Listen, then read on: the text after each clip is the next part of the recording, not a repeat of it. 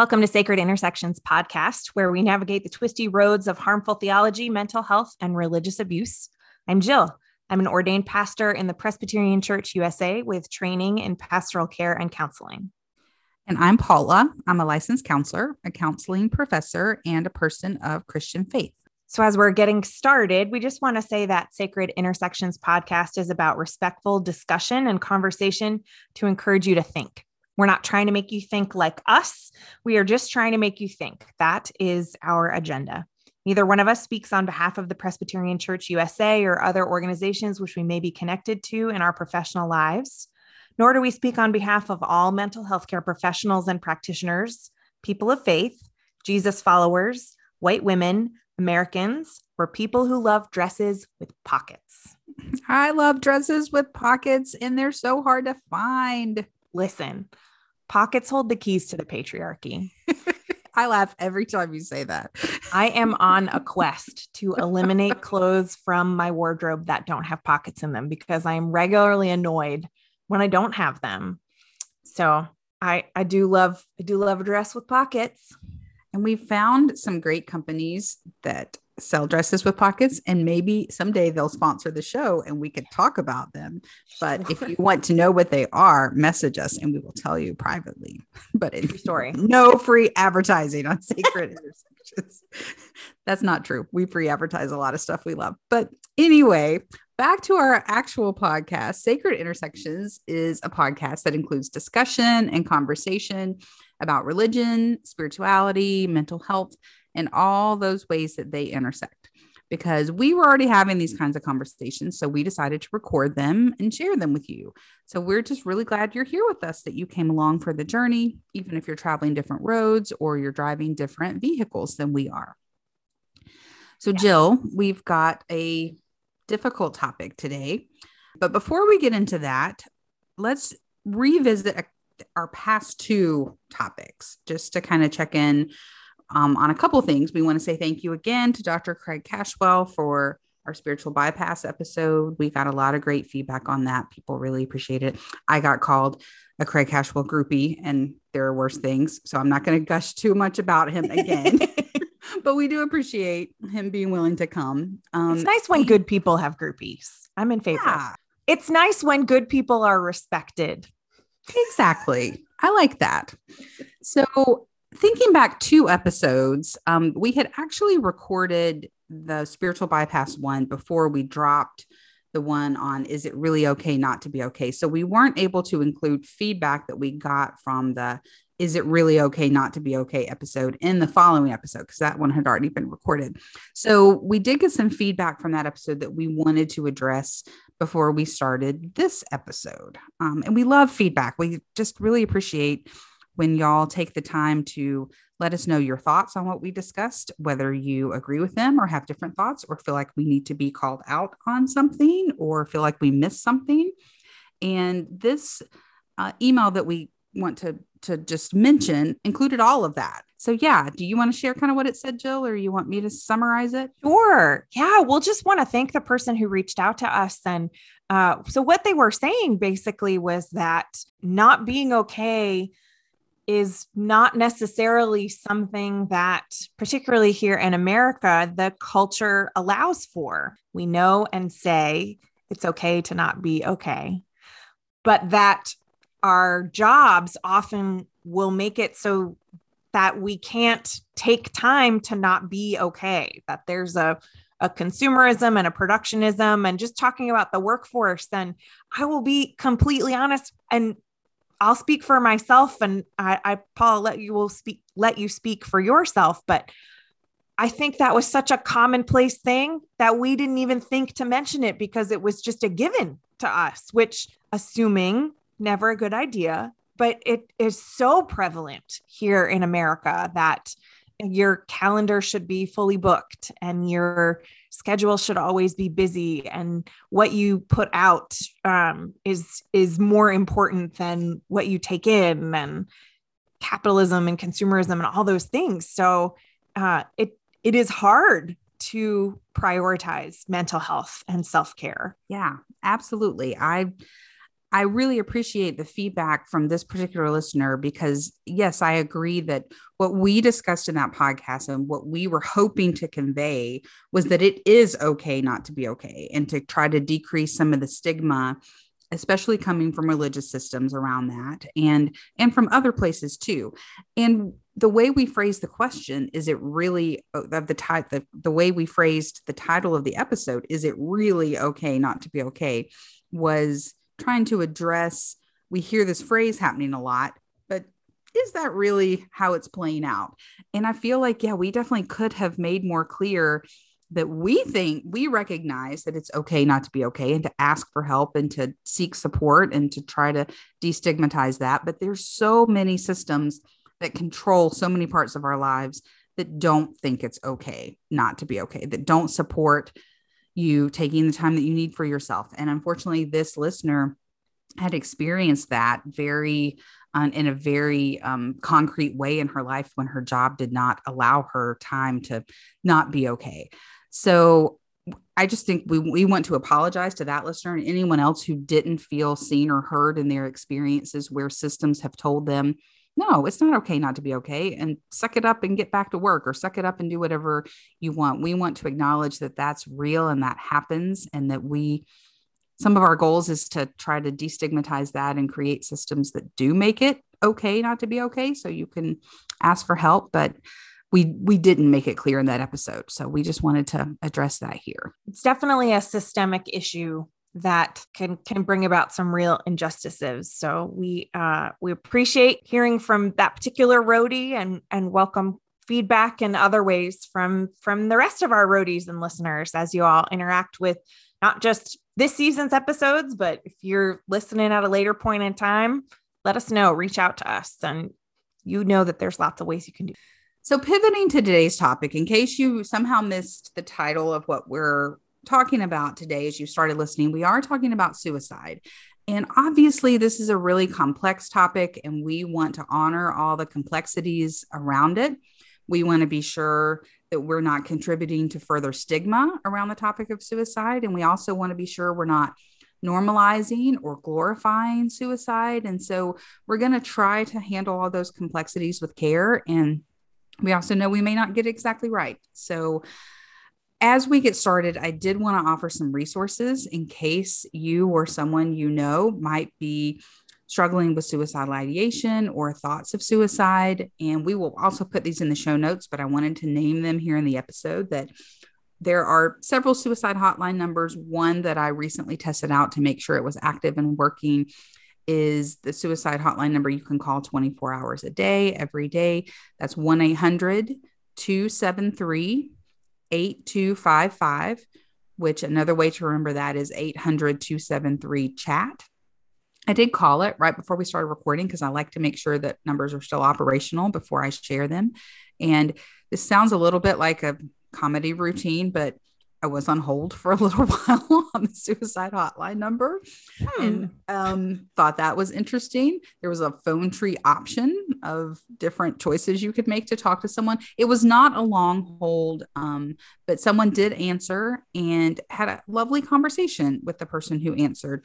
And one of the things that the person really wanted me to say when I told her why I was calling and testing out the number was one of the things that she finds prevents people from calling and reaching help is the fear that they're automatically going to send the police to their home if they do that. And she wanted to be clear that that is not what they typically do, that they want to be a resource and that they want to help people and talk to them. And the only time they would ever, sometimes they do have to send EMS um, if someone calls and tells them they have taken an overdose or things like that but they she wanted to really try to decrease the fear that that automatically happens so that does not automatically happen I did also want to offer because I know the youth of today hate the thought of talking to someone on the phone. so, um, if you are experiencing suicidal thoughts, please know that that phone call is an option and it's a safe place to call, but there also is a texting option. And so, one of the texting options I found was to text the word home, H O M E, to 741741. So that's texting the word home, H O M E, to 741741. And you get an automated automated response right after you text that that gives you some resources you can go to while they're connecting you to someone.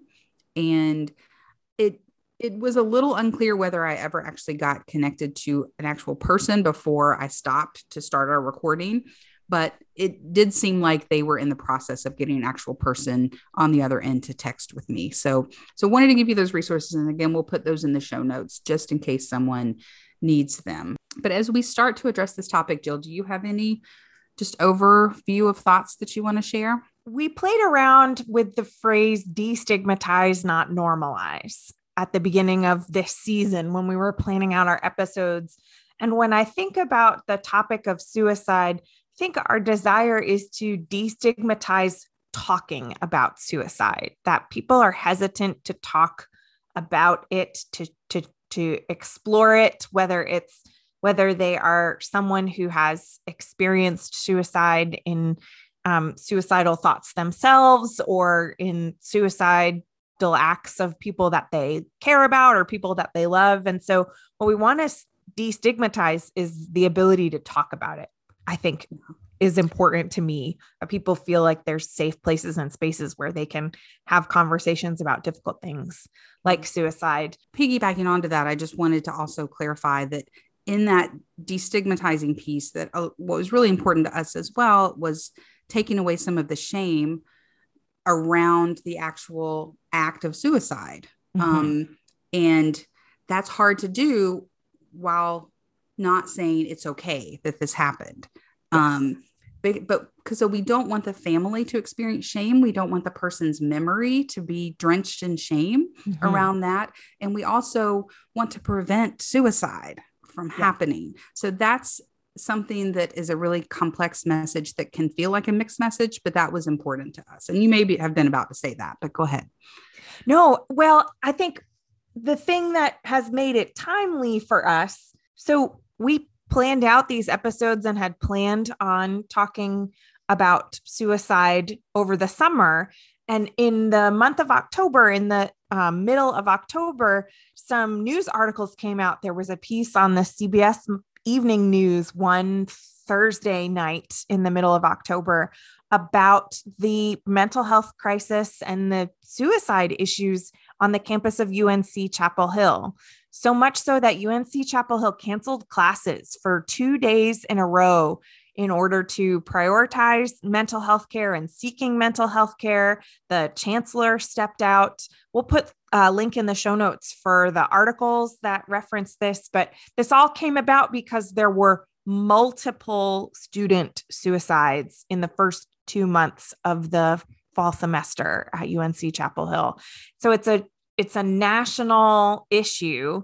UNC Chapel Hill is a big enough school. We've talked about being here in North Carolina uh, and having that uh, that culture around us. And also, one of the most fascinating things that I came across in one of these articles was reading just about the prevalence of it. So, the National Institute of Me- Mental Health says suicide is, is the second leading cause of death among people ages 10 to 34.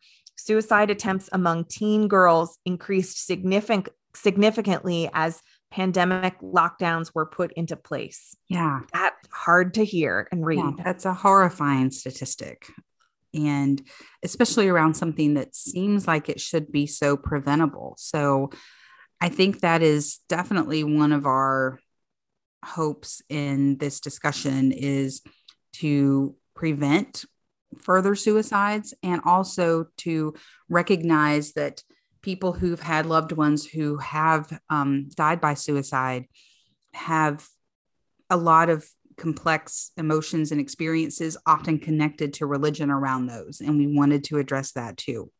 Definitely so let's take this metaphor. So we're getting ready to get on the road. So we're packing our car, and it would be helpful to define some terms and some language as we're getting ready for this particular road trip, talking talking about these things. So um, one of the questions I have for you, Paula, as a mental health care practitioner, help me understand, help us understand what are the best ways to talk about suicide? Are there um, we've heard we've heard the phrase commit suicide, we've heard death by suicide. we've heard suicide described as a selfish act.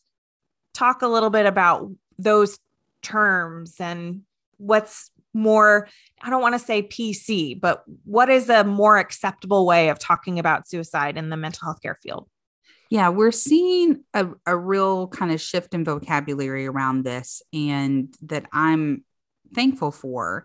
And you know, it, traditionally, you've heard the term committed suicide. So and so wants to commit suicide, or so and so committed suicide. And when you talk about someone who maybe died by suicide. And we're seeing a transition to the phrase death by suicide or they died by they died by suicide or of suicide or things like that. And some of the thoughts around that is the destigmatization piece where the term committed is often connected to a crime. And it actually goes back to the days when suicide was on the books as a crime, which I imagine with the way our laws are, it's still probably on the books in many places mm. as an actual crime but you know so and so committed murder or so and so committed robbery and and it's connected to criminal activity and so shifting that to died by suicide died of suicide is a way of recognizing it as um, as a death and not a crime,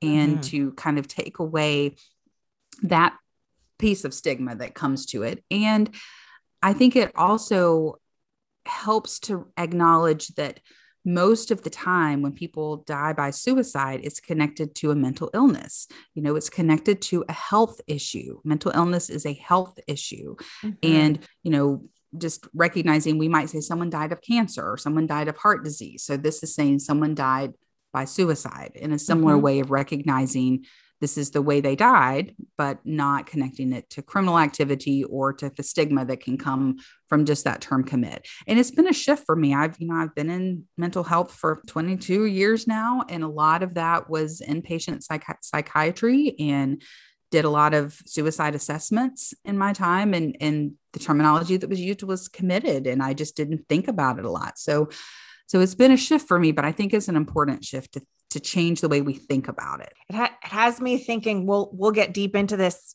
later on on the religion road, but it has me think about the ways that we use the word commit when we're talking about sin. Mm, that is interesting. There are there are certain creeds and things like that that talk about committing acts of sin and that's can be problematic and can contribute to some of the harm that's being done about suicide as a as a choice. So you know c- committing gives this idea that it's this conscious choice that someone is making which also plays into this idea about the selfishness of suicide and the ways in which it's a attention seeking behavior or or that someone doesn't actually want to die. They just want the attention around that that may come from expressing a desire to to die by suicide. Yeah, that's another one of the complexities here and I think often one of the myths around people who die by suicide is that they were selfish and I, I hear that a lot from family members, and I understand that mentality. I understand that that part of the grieving process is they're trying to sort through and figure out how could they be so selfish to do this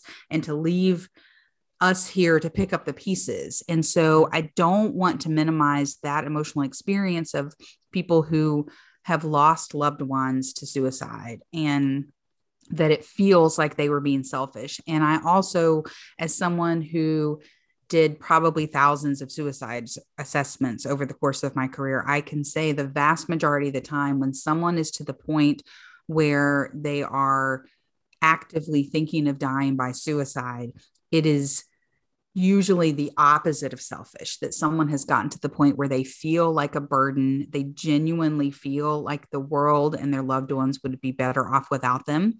I want to stop and speak to our roadies in case you were in that place and you were thinking that that that is a lie and that it is not the case that the world and your loved ones would be better off without you. I want to be super clear on that.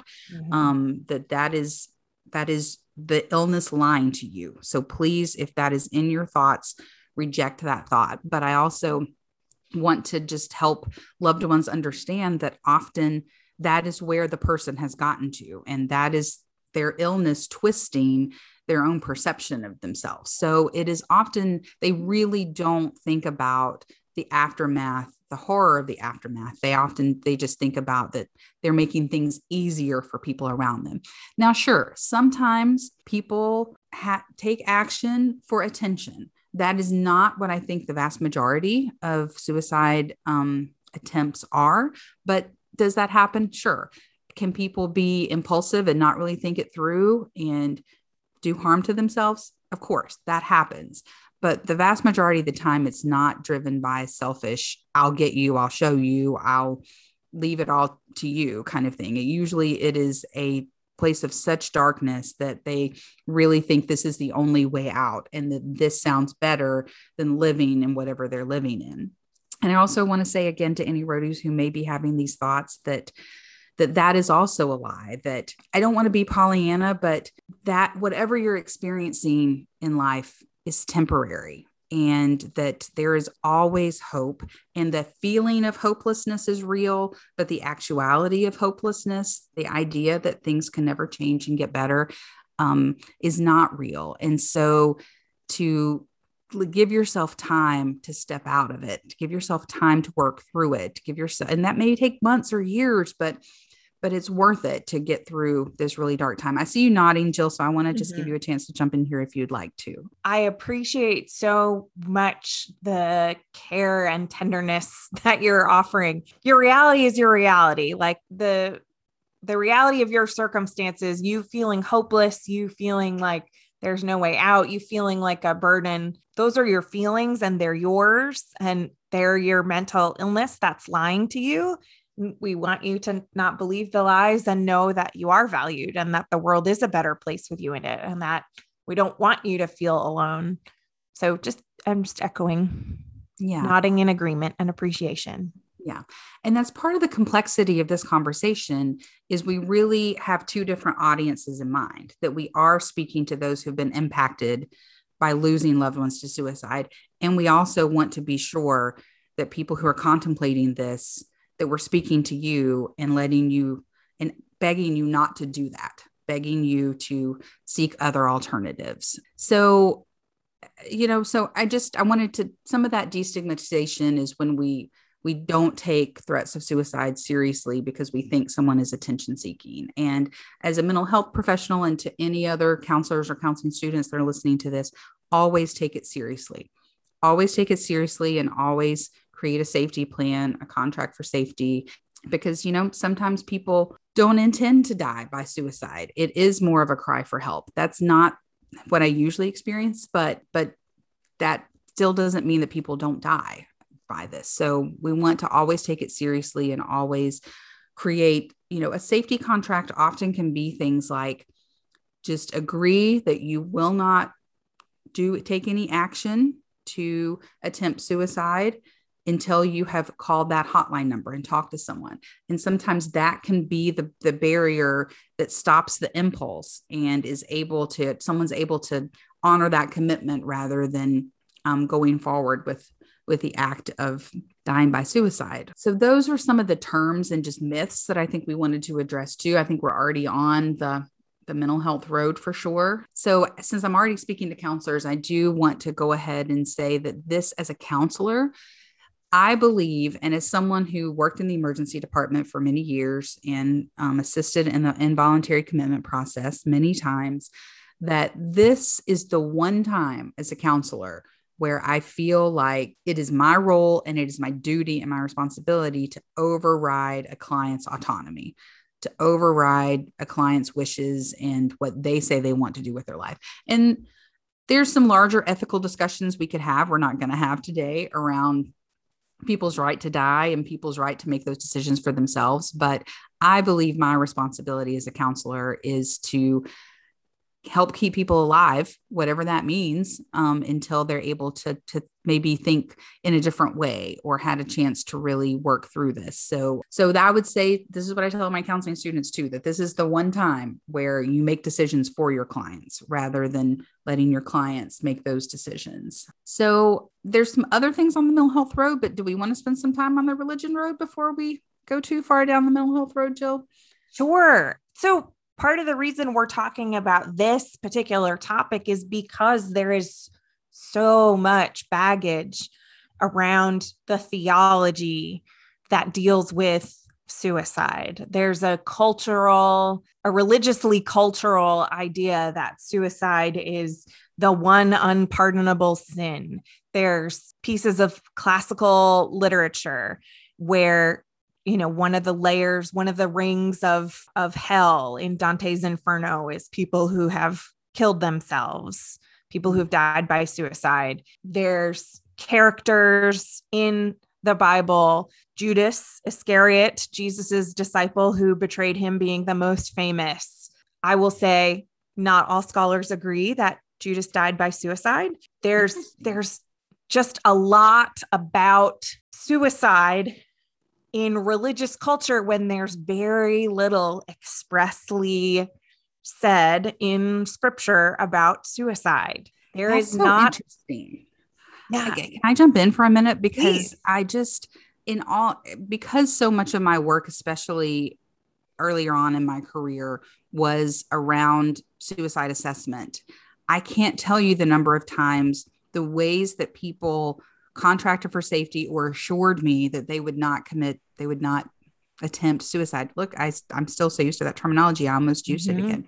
Um, but that people would not take action on suicide was they would say, I would never do that. I don't want to go to hell because that was their belief. And as a counselor who was trying to keep them safe, that was great. Honestly, I mean, just to be really transparent here, I thought if because this that's a strong belief system. Mm-hmm. And if mm-hmm. that's what keeps them alive, I'll take that. So a little part of me is kind of like, oh, I don't know if we want to get into this theology that theology doesn't actually say that because that can be such a powerful tool in keeping people alive.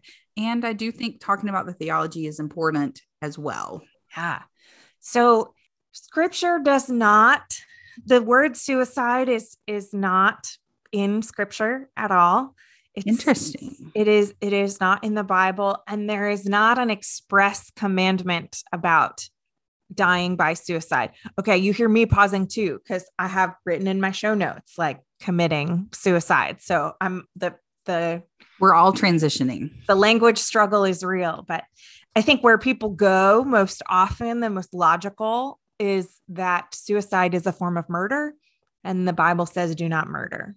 So mm. that's one way of I think how people proof text and put together if you're playing the I'm not, if you're playing the proof texting drinking game, go ahead and take a sip. We'll take that out.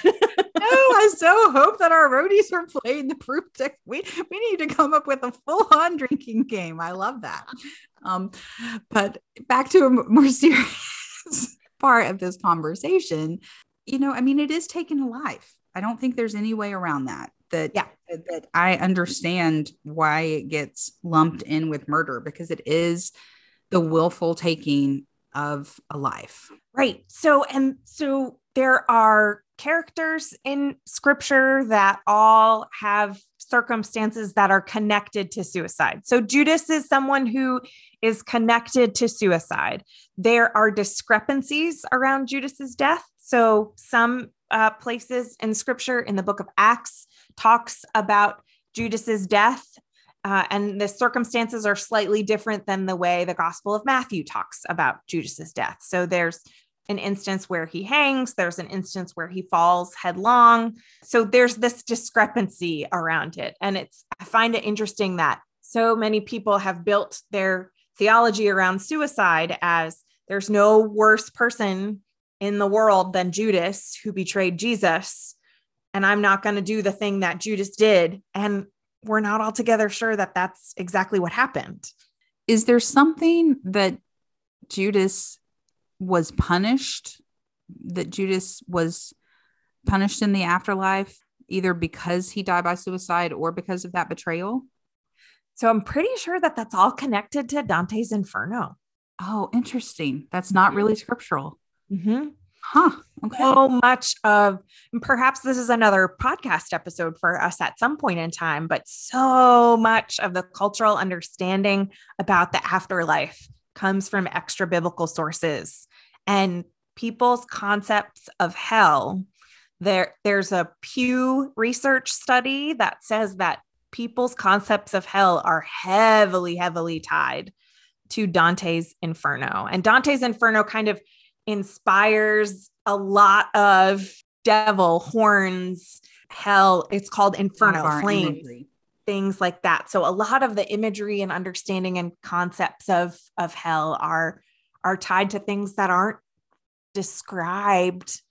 That's so interesting. Sure. So Judas is always the way the place people go, but in the Hebrew Bible or what Christians call the Old Testament, there are a number of instances uh, that are uh, of deaths that are connected to suicide or death by suicide. So King Saul uh, King Saul's armor bearer. There's uh, Samson of Samson and Delilah. Uh, there's uh, other m- more minor prophets and tangential characters like Abimelech and Ahithophel and Zimri, who all have these instances of um, some of them are warriors who regret their their acts on the battlefield. Some of them feel as the the the way scripture paints them as someone living with great remorse. And it's interesting when you go outside the bible to some of the time frames of the hebrew bible like greek mythology suicide was an honorable way to die. Huh. uh, so it's a very new testament christian thing that suicide is a this this massive unpardonable, unforgivable sin. Hmm. So just even thinking about when you said Samson, I had to I have to pause and think for a minute, like, really? Because that's very much a glorified death. You know, yep. that that was the way that he brought the pillars down and but you're right, he took himself out with that. So so that's certainly not when when I thought about suicide in the Bible, that would not have been one that came to mind, but that's really interesting. So in the hopes of not getting too too deep into the rabbit hole of of how we define sin and how we understand sin this idea that there is an unpardonable sin that there is something that god will not forgive you for i think is a bunch of hogwash and it is an entirely human creation that attempts to put god into a box and put limits on God. And if we're going to confess that God does not have limits, the way many people of faith, Christians in particular, Jesus followers in particular, will say that God does not have limits, to attempt to say that there is a limit is contradicting some of what we know and confess about about who God is. So this idea that Jesus died for these people to to reconcile these people to God but not for these people. Jesus did this is it's just not true. I, I, think we're kind of this is already naming a roadblock, but where we see this being used in a harmful way is when it is for for grieving loved ones, where maybe their pastor is telling them that their loved one is in hell because of the way they died, and that that is the way that this is used in a harmful that this theology is used in a harmful way that i'm hearing you say is not even scriptural is not even accurate. Yeah. Let me just say soapbox megaphone please. Anytime the concept of hell is being used in a coercive manner is wrong. I get angry angry angry about hell being used as a motivator for anything if you are you know, praying the salvation prayer because you don't want to go to hell when you die someday. That's a manipulation. When when you said the phrase, maybe your pastor is telling you that your loved one is in hell, the thought that crossed my mind is like, why on earth would you do that to people who are grieving? Why would you ever talk about stupid things people say? I love to hear your horrified reaction. And the reason that we're doing this podcast is because it happens. Right. of course. It, it does. It does. We both have heard it from people. I've heard it from clients who lost a loved one this way. And this is part of their trauma. You know, it's a very getting back on the mental health road. Grieving the loss of someone who died by suicide is a very, very complicated grief. And in so many ways. And there's often this blaming themselves already. And what did I miss? And what did I do wrong? And what did I do to make this happen? And the guilt. And then they've had a pastor imply to them that their loved one, you know, is is suffering eternally because of this. And that's a grief you can never get over. That's a grief, you know, if you believe that is the most horrifying thing, truly, the most horrifying grief I can imagine. And so that's part of our passion around doing this podcast is to try to add a different narrative to this idea. So I'm I'm glad to hear you as a pastor horrified at that idea. And if that has happened to you, I'm so I'm so sad that that's happened. Yeah, I'm at a loss for words because if there are religious leaders that happen to be listening to us and you feel like there's a place where hell should be brought into the conversation, I really would like to talk to you about it. Because I will say, in my role as a religious leader, we almost, I, I almost never talk about hell. It doesn't, it doesn't come up because it doesn't seem like it's going to help anything if my interpretation of of god and scripture is a concept of abundant love and radical hospitality hell is at such odds with that that i i don't talk about it. And i don't I, maybe that's my own personal preferences coming in. Maybe that's my own interpretation of things. But i think that religious harm occurs when we place this judgment or this shame around the idea that suicidal thoughts or death by suicide is somehow separating you from God or from God's love that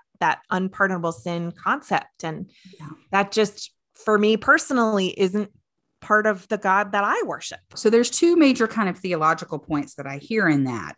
And one is the theology of this even if you believe in hell and even if you believe that there that is a part of the afterlife for some people the idea that suicide is the one thing that's going to get you there is not biblically accurate that's not i'm hearing you say that that that is not scriptural Correct. and but there's this other idea of just the theology of hell being used in a coercive way in a manipulative way thinking to our who's driving category where are where's theology and some religious concepts being used to control you? And so that's what i would encourage our roadies to consider from their religious leaders you know the messages they're getting. You know what is driving that those messages? Is it the need to control you to be right to whatever, but just to consider what is the purpose behind this conversation. And it's not that you have to think exactly like me or like Jill around this theology, but really just be willing to question why is my pastor talking about this in this manner? And mm-hmm. um, why is it coming up here? Mm-hmm. Yeah. I would say one more issue I do want to raise before we take a turn off of the religion road is what I hope is a helpful reframing in that what scripture does put forth is the concept of self care. And one of the ways that manifests itself for me is in First Corinthians 6, talking about your body as a temple. And your body, in the concept of the Greek phrase that's coming forth is is your personhood so your body your brain your body your your spirit your soul your your personhood so taking care of that and treating it with respect. And so, as you mentioned earlier, suicide is murder, it is taking a life. And so, the idea of treating your body and your personhood as a temple, as a holy and sacred place, is hopefully an encouragement towards treating it as something that matters, treating yourself as something that matters. Because as we talked about in the It's Okay to Not Be Okay episode, self care is not often prioritized. We do often, many of us, put ourselves last and work really, really hard and neglect the care for ourselves. And I think the culture of the world does not prioritize mental health care. It is insanely hard to get accessible and affordable mental health care, which is wrong. It's stupid and wrong, and mental health care should be more affordable and accessible. And I'm on it's my life's quest to make it more affordable and accessible because it just makes me so angry that it's not. Because here are people who want to be able to take care of themselves and they don't have access to it and here in this you know world's leading country you can find a doctor and not having access to doctors is like oh no that only happens in third world countries. Well you should have access to counseling and therapy and mental health care. Okay i'm stepping down off my soapbox. Still's already done some road raging. And i think we're going to have some more episodes about that as well so we'll spend a little bit more time talking about access to health care. But absolutely. And you know when you talk about self-care i think about how we've mentioned on the podcast before this idea of love your neighbor as you love yourself and how people really miss the as you love yourself part. And so, you know, if we would just never, if we would never murder someone else, which I hope all of us listening would never do, just value yourself as much. Love yourself as much as you would your neighbor and someone else. Um, so I think those are some really important theological concepts that can be used in the prevention of suicide, that can be used in that self care. And I think another thing on the religion road for me as far as pre- suicide prevention is this idea of renewal. You know that that is that is a theme throughout scripture this idea of renewal and that Jesus makes all things new and that that your life today is not what your life has to look like the rest of your life and that that spirituality can be a part of that and there's lots of other very concrete things that can be a part of that. But but just truly embracing this idea of renewal can be I think a hope to recognize that you you may be thinking I would rather die than live the way my life is today and I just want you to hear another option to to death for your life not being the way it is today. Your life does not have to be the way it is today and you can still be alive. You heard some passionate thoughts from me that we might call road rage. Paula, does are there do you feel like that you have road rage around this or are there instances of things you wish were slightly different?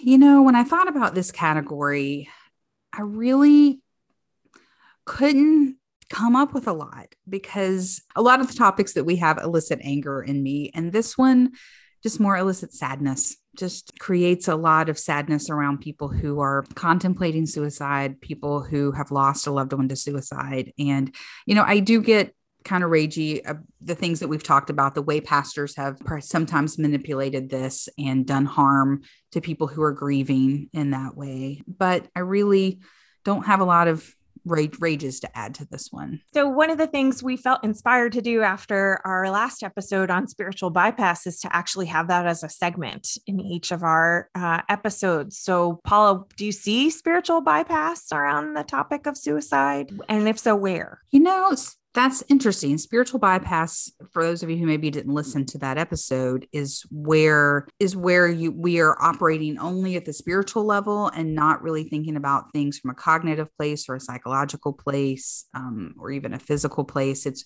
it's bypassing some of the work in healing, and often comes in the form of trite sayings like "Don't grieve, they're in heaven," or you know, it's God, God will use it as a blessing, whatever difficulty you're going through. Like that was God's will and God will use it for good. And it's just a way of squashing a lot of the emotion and trauma and other things that people experience.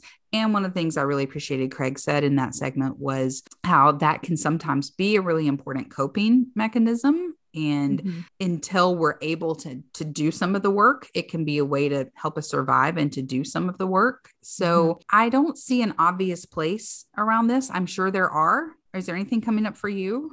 Well, the thing that occurs to me is that perhaps there's spiritual bypass around the survivors and loved ones of someone who's died by suicide in not dealing with their grief. So, someone who has a loved one die by suicide, and rather than grieving, they sort of say, they've, they've commit suicide, they're in hell, they're dead to me, they're dead to the world, done, moving on and that there's a lack of of grief and that they did the thing that can't be forgiven by God and that because it stems from their theology I guess I would put that in the spiritual bypass box doesn't seem like a healthy form of of spiritual bypass because it's not being dealt with and it's villainizing the person who died by suicide. But I I have seen that happen where someone has lost a loved one to suicide and and has just not dealt with it and not talked about it. And the the loved one's death is they they never state the cause of death. They they never deal with it. And that's and and their reasons for not dealing with it are they did something that's unforgivable. It's unforgivable by god. And so if god can't forgive it then i don't have to forgive it either. Oh interesting.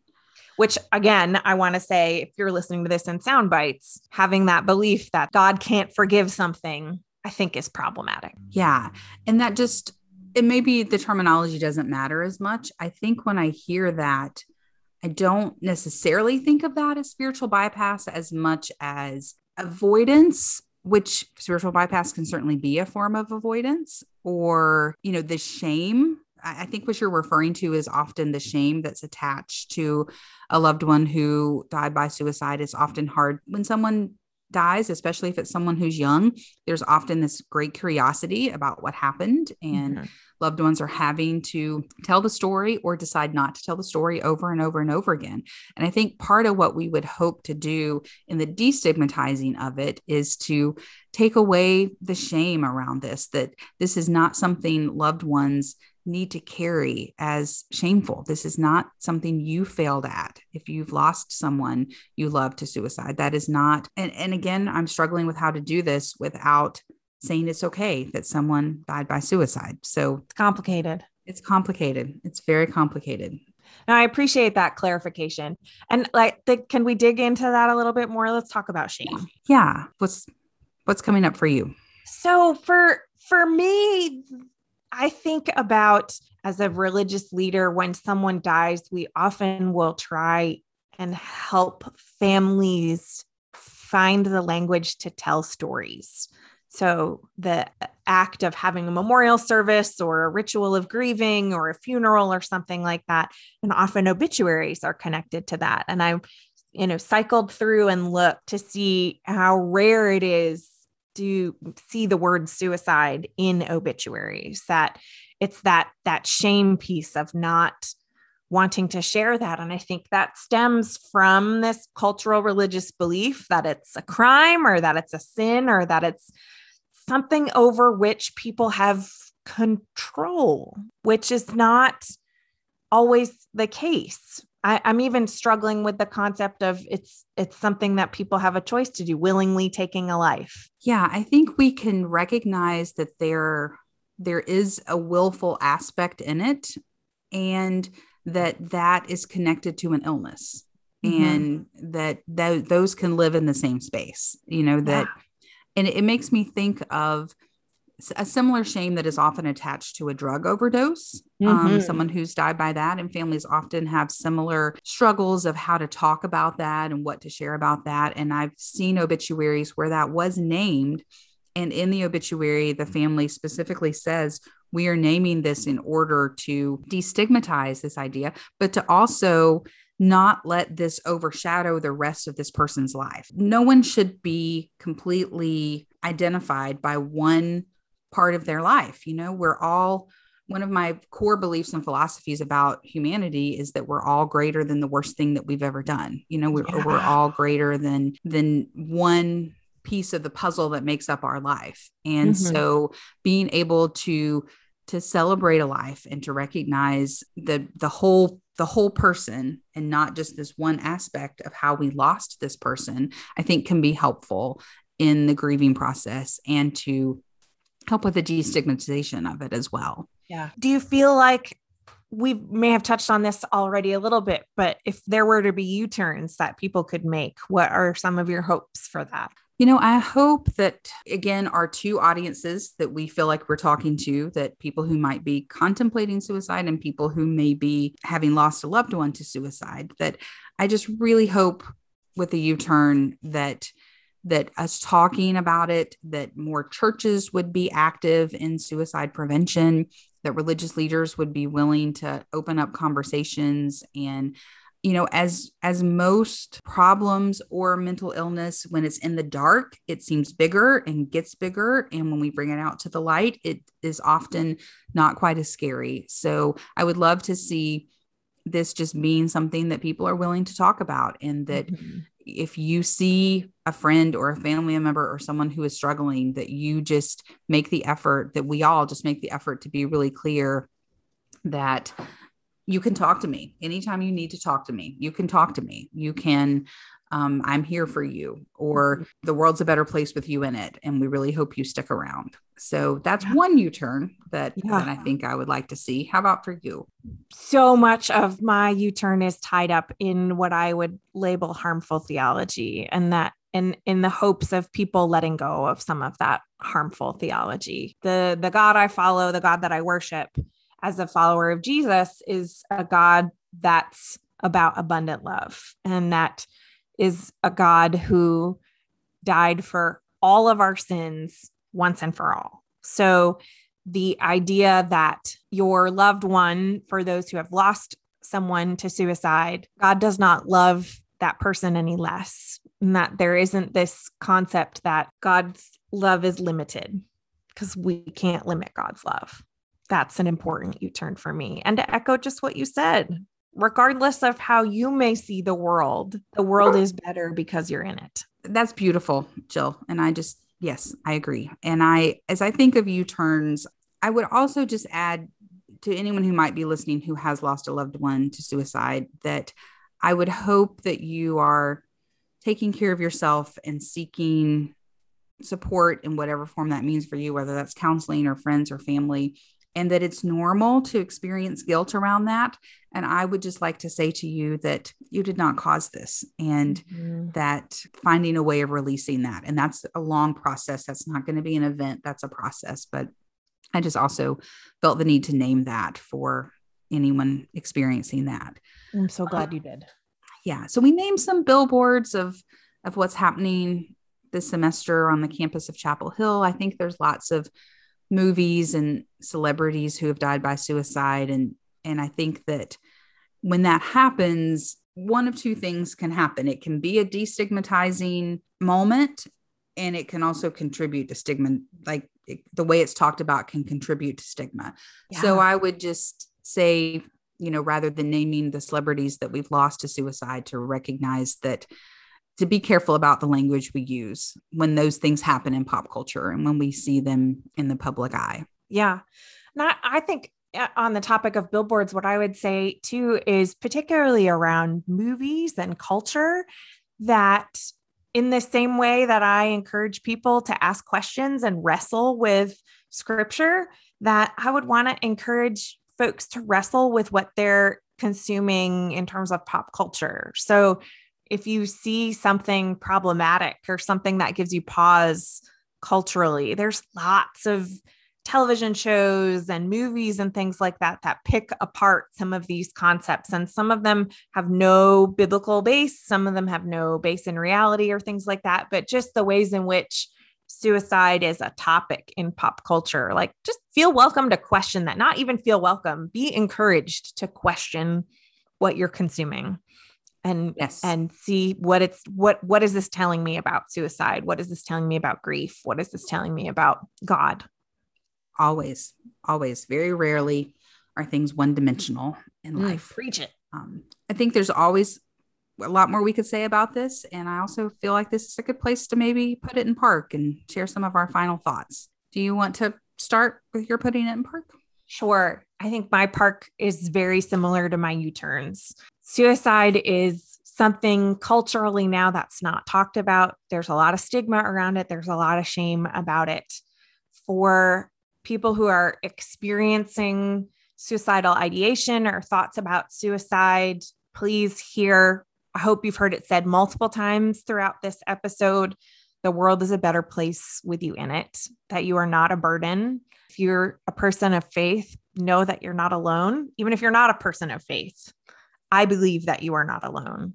And it's my prayer that you will find the help that you need uh, and the community that you need with resources from all different places and areas of life. Um, if you are someone whose life has been impacted by suicide in another way, I hope that you can be gracious to yourself. I hope that you can find spaces to grieve and safe places to talk. If if hell has ever been used as a weapon against you, I'm sorry and I hope that you know that that's not the right way that it should be used. So to just put it in park, what I'll say what I said again. I don't think we can measure God's love. I think it is more immeasurably abundant than we could ever imagine.